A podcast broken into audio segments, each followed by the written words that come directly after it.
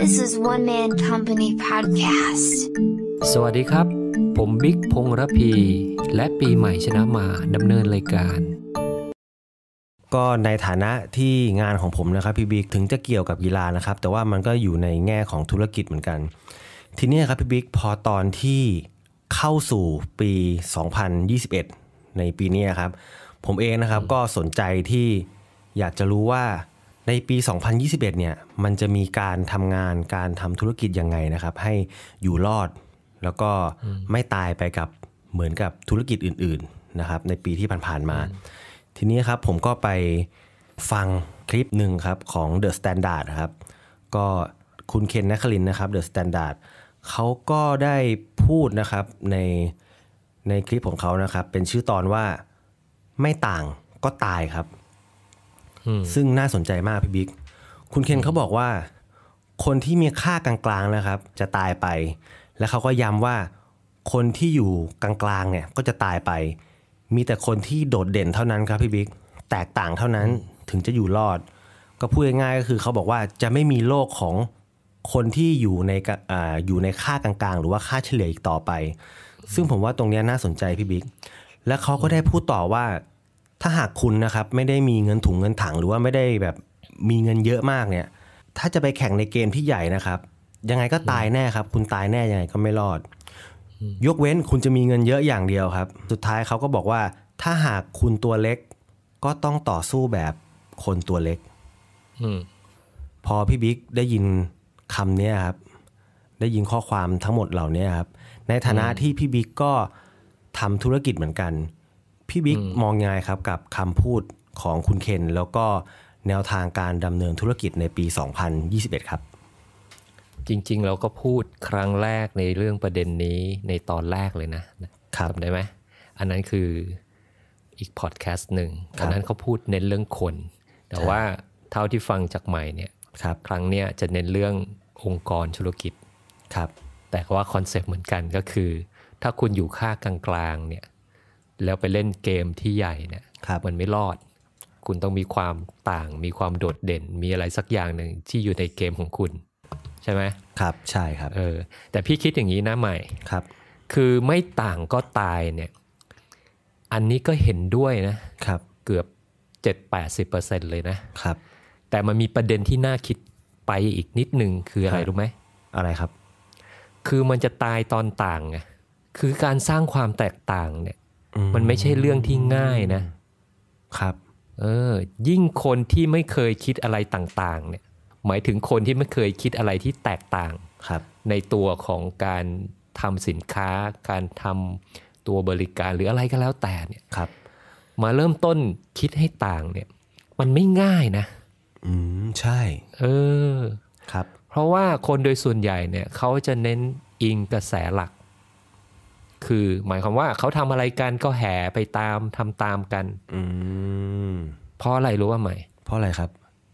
เพราะว่าเขารู้สึกปลอดภัยอ๋อเห็นคนเขาทำกัน เหมือนแบบถึงไม่ต้องแม้ไปรู้ว่าเสี่ยงใช่ไหมฮะ ใช่ พี่ยกตัวอย่างง่าย ๆ นะ ครับ พี่เคยดูรายการแกล้งคนของญี่ปุ่นรายการหนึ่งนะครับ เขาเนี่ยก็จำลองรถไฟเนี่ย ทั้งทั้งขบวนนั้นเลยนะ แล้วก็เอาหน้าม้าเข้าไปนั่งเต็มเลยฮะสิบกว่าคนครับ เสร็จแล้วก็เอาหมวกคล้ายๆ หมวกกันน็อกเนี่ยมาวางไว้ที่ที่นั่งอะ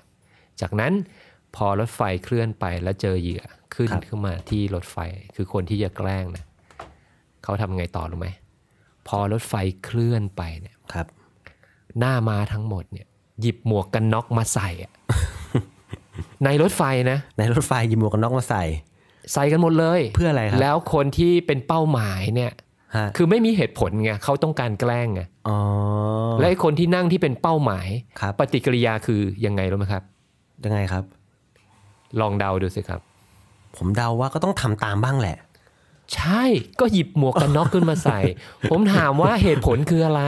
ไม่มีอะไรเลย นั่งอยู่ในรถไฟรถไฟเคลื่อนไป ทุกคนในขบวนครับนะครับ หยิบหมวกกันน็อกขึ้นมาใส่ ใส่บ้างใ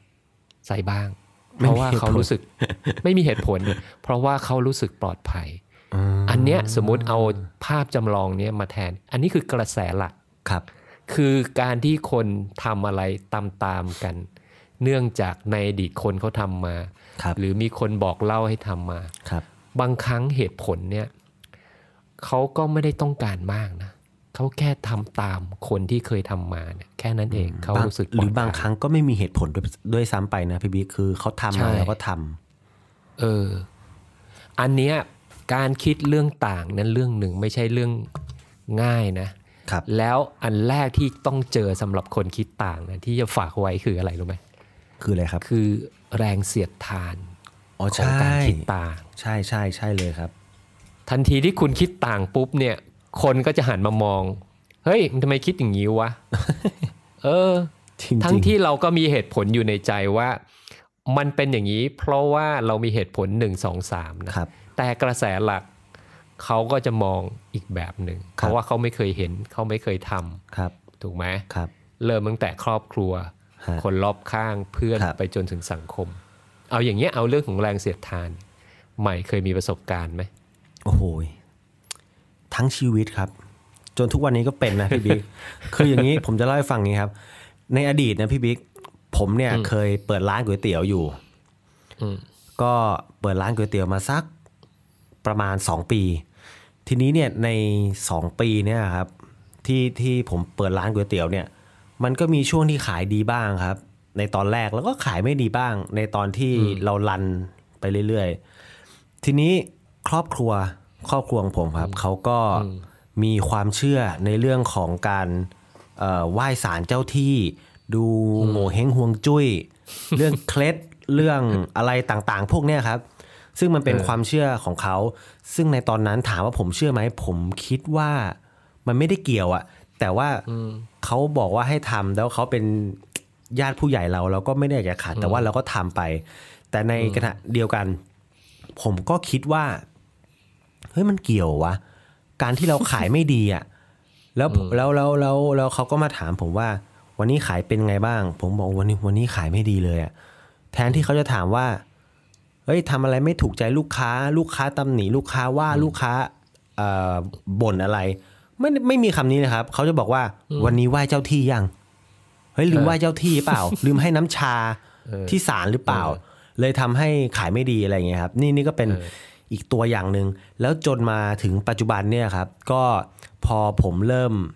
เริ่มหาเหตุผลมากขึ้นนะครับ ว่าไอ้ความคิดของเราเนี่ยมันก็ไม่ได้ไปตรงกับกระแสหลักครับ ตรงเรื่องพวกเนี้ยครับก็คืออย่างที่ผมบอกคือผมไม่ได้มีความเชื่อในเรื่องของการกราบไหว้ขอพรนะครับ ว่ามันจะทำมันจะส่งผลได้จริงอะครับ ซึ่งผมก็มีเหตุผลของผมที่ผมมองว่ามันไม่ make sense และผมมองว่ามันเป็นเรื่องของความเสียเวลา ผมก็เลยไม่ได้ทำนี่ก็เป็นความคิดแรงเสียดที่ทานใช่ครับ ความคิดที่ที่ที่คิดต่าง แล้วก็มีแรงเสียดทานจากคนใกล้ตัวแม้กระทั่งภรรยาเอง ครอบครัวเองก็มองว่าเรื่องเนี้ยมันเป็นเรื่องที่แตกต่าง ผมก็เลยรับแรงเสียดทานมาตลอดในเรื่องเนี้ยจนถึงปัจจุบันนั่นก็ต้องอันเนี้ยคุณสมบัติแรกสำหรับคนคิดต่างนะครับทันทีที่คุณคิดต่างเนี่ยคุณต้องโดน โดนตั้งคำถาม โดนคครับำ อาจจะเป็นคำสบประมาทคำเยาะใช่เย้ยคำแซวต่าง ๆ ผมเข้าาโดนถึงนะขั้นว่าเฮ้ยมึงไม่มีศาสนาเป็นคนไม่มีศาสนา ผมบอกเฮ้ยไม่ใช่ ผมเป็นคนศาสนาพุทธดูแบบประชาชนผมได้ ผมก็ยึดหลักคำศาสนาพุทธก็คือตนเป็นที่พึ่งแห่งตน แต่พอผมยึดคำนี้กลายเป็นว่า ผมไม่มีศาสนาผมก็ไม่เข้าใจเหมือนกัน ผมเออครับ ก็ประมาณเป็นเนี้ยเรื่องฮะที่แปลกคือกระแสหลักเขาคิดอย่างนั้นนะใช่ใช่เออนี่คือประเด็นที่หนึ่งที่พี่อยากจะฝากคิดนะครับ คืออันที่สองประเด็นที่สองเนี่ยก็คือคือทันทีที่คุณต่างเนี่ยครับ มันต้องต่างแบบมีคุณค่านะที่กลุ่มเป้าหมายที่คิดมาเนี่ยเขารู้สึกว่ามันโอเคอะครับอันนี้ก็ไม่ง่ายนะอืม พี่ยกใช่ตัวอย่างการต่างที่แปลกประหลาดนะให้ให้สักตัวอย่างหนึ่งสมมติคุณทำขนมปังครับขนมปัง แล้วคุณคิดให้ต่างจากคนอื่น คุณทำยังไง ขนมปังกลิ่นรองเท้าอย่างเงี้ยเออ มันเวิร์กไหมเนี่ย แล้วมันหอมไหมครับ อันนี้กูบอกฉันคือคิดต่างแล้วไงขนมปังกลิ่นรองเท้า พี่ก็ว่า แล้วใครจะกินวะ ถูกว่าครับ เพราะฉะนั้นประเด็นก็คือคุณคิดต่างเนี่ยสิ่งที่ต่างเนี่ยมันมีคุณค่าต่อกลุ่มเป้าหมายของคุณหรือเปล่า เขาต้องการไหมเออ อันนี้คุณต้องไปค้นหาต้องไปทำการบ้านอีกเยอะ เขามองว่ากลิ่นรองเท้ามีคุณค่าหรือเปล่าครับ อันนั้นไม่รู้อันนี้ที่ตั้งคำถามแต่ว่าพี่ว่าเกือบร้อยเปอร์เซ็นต์เนี่ยนึกไม่ออกเลยว่า มันจะมีคุณค่ายังไงครับ อย่างนี้เป็นต้นครับนะอันนี้ก็เป็นงานอีกเยอะมากในการค้นหาความต่าง ที่มีคุณค่านะ ข้อที่สามที่ที่อยากจะบอกคืออะไรรู้ไหมคืออะไรครับ คือพอต่างปุ๊บเนี่ย มันต้องอยู่บนพื้นฐานของจุดแข็งของเรานะอืมคือถ้าคุณต่างลูกค้าต้องการมีคุณค่า แต่ไม่ได้ให้จุดแข็งของคุณ ปรากฏว่าคุณทำไปช่วงต้น เฮ้ย มันดีไว้ มีคนต้องการรเกิดอะไรขึ้น คนอื่นเขามาเห็น ก๊อปทันทีด้วยความรวดเร็วครับ แล้วก็สู้เขาไม่ได้ จบเลยนะ เออ ตายเหมือนกัน อันนี้ไงไม่ต่างก็ตาย มันจะไปตายตอนต่างครับ เออ เพราะฉะนั้นไอ้เรื่องเนี้ยพี่คิดว่ามันไม่ใช่เรื่องที่ง่ายในการคิดครับ แต่เห็นด้วยกับที่ใหม่ไปฟังพอดแคสต์มาครับ ว่าต้องคิดให้ต่างจริง ๆ เพราะว่าตอนนี้เกมเนี่ย มันเปลี่ยนไปเยอะครับ เอาแค่สินค้าขาย ก็มีอีคอมเมิร์ซเข้ามารายใหญ่ ๆ ที่เห็นอยู่ Lazada JD Shopee คุณดูนะ เขาเอาสินค้าเข้ามาขาย แล้วคนไทยตอนนี้ช้อปปิ้งอีคอมเมิร์ซพี่เชื่อว่าเก่งแล้วครับ พี่ก็ใช้บ่อย search ของอย่างหนึ่งเนี่ยรายการที่เรียงออกมาสินค้าประเภทเดียวกันเลยนะครับ ราคานี่ห่างกันแบบ โอ้โห มีตั้งแต่ห่างกันเป็นเท่าเลยก็มีนะครับ เออแล้วมันจะขายกันยังไงไอ้คันที่จะไปตั้งราคาต่ำๆแข่งกับเขาเนี่ยถ้าเขาตัดของมาในต้นทุนที่ต่ำกว่าครับรายเล็กจะอยู่ยังไง พี่ถาม คุณก็ไปตัดราคาแข่งกับเขาไม่ได้ อยู่ไม่ได้ อยู่ไม่ได้ อันดับแรกคือต้นทุนครับของเขานี่ก็ต้องนั่งคิดว่าจะทำยังไง สองถ้าเขาบอกว่าเอ้ยความต่างก็คือ การบริการหลังการขายในแง่ของของไม่ปลอมแน่นอนอะไรอย่างนี้เอออย่างนี้พี่ก็ฟังก็โอเคนะ เพราะปัจจุบันเนี่ยพี่ซื้อของอย่าง Lazada เนี่ยพี่ไม่ได้ซื้อของที่ราคาถูกสุดนะครับ เออเชื่อไหมเพราะว่าบางทีคนที่ราคาถูกสุด service ดูเลตติ้งนะไม่ค่อยดี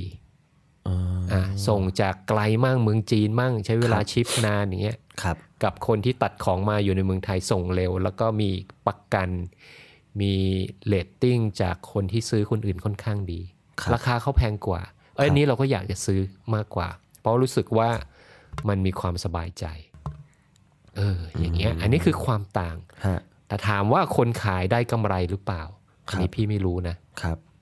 แต่ว่าเขาขายมานานก็คงต้องอยู่ได้ แล้วคงมีวิธีการจัดหาของที่มีต้นทุนที่สามารถแข่งได้ บนสนามของเขาเออ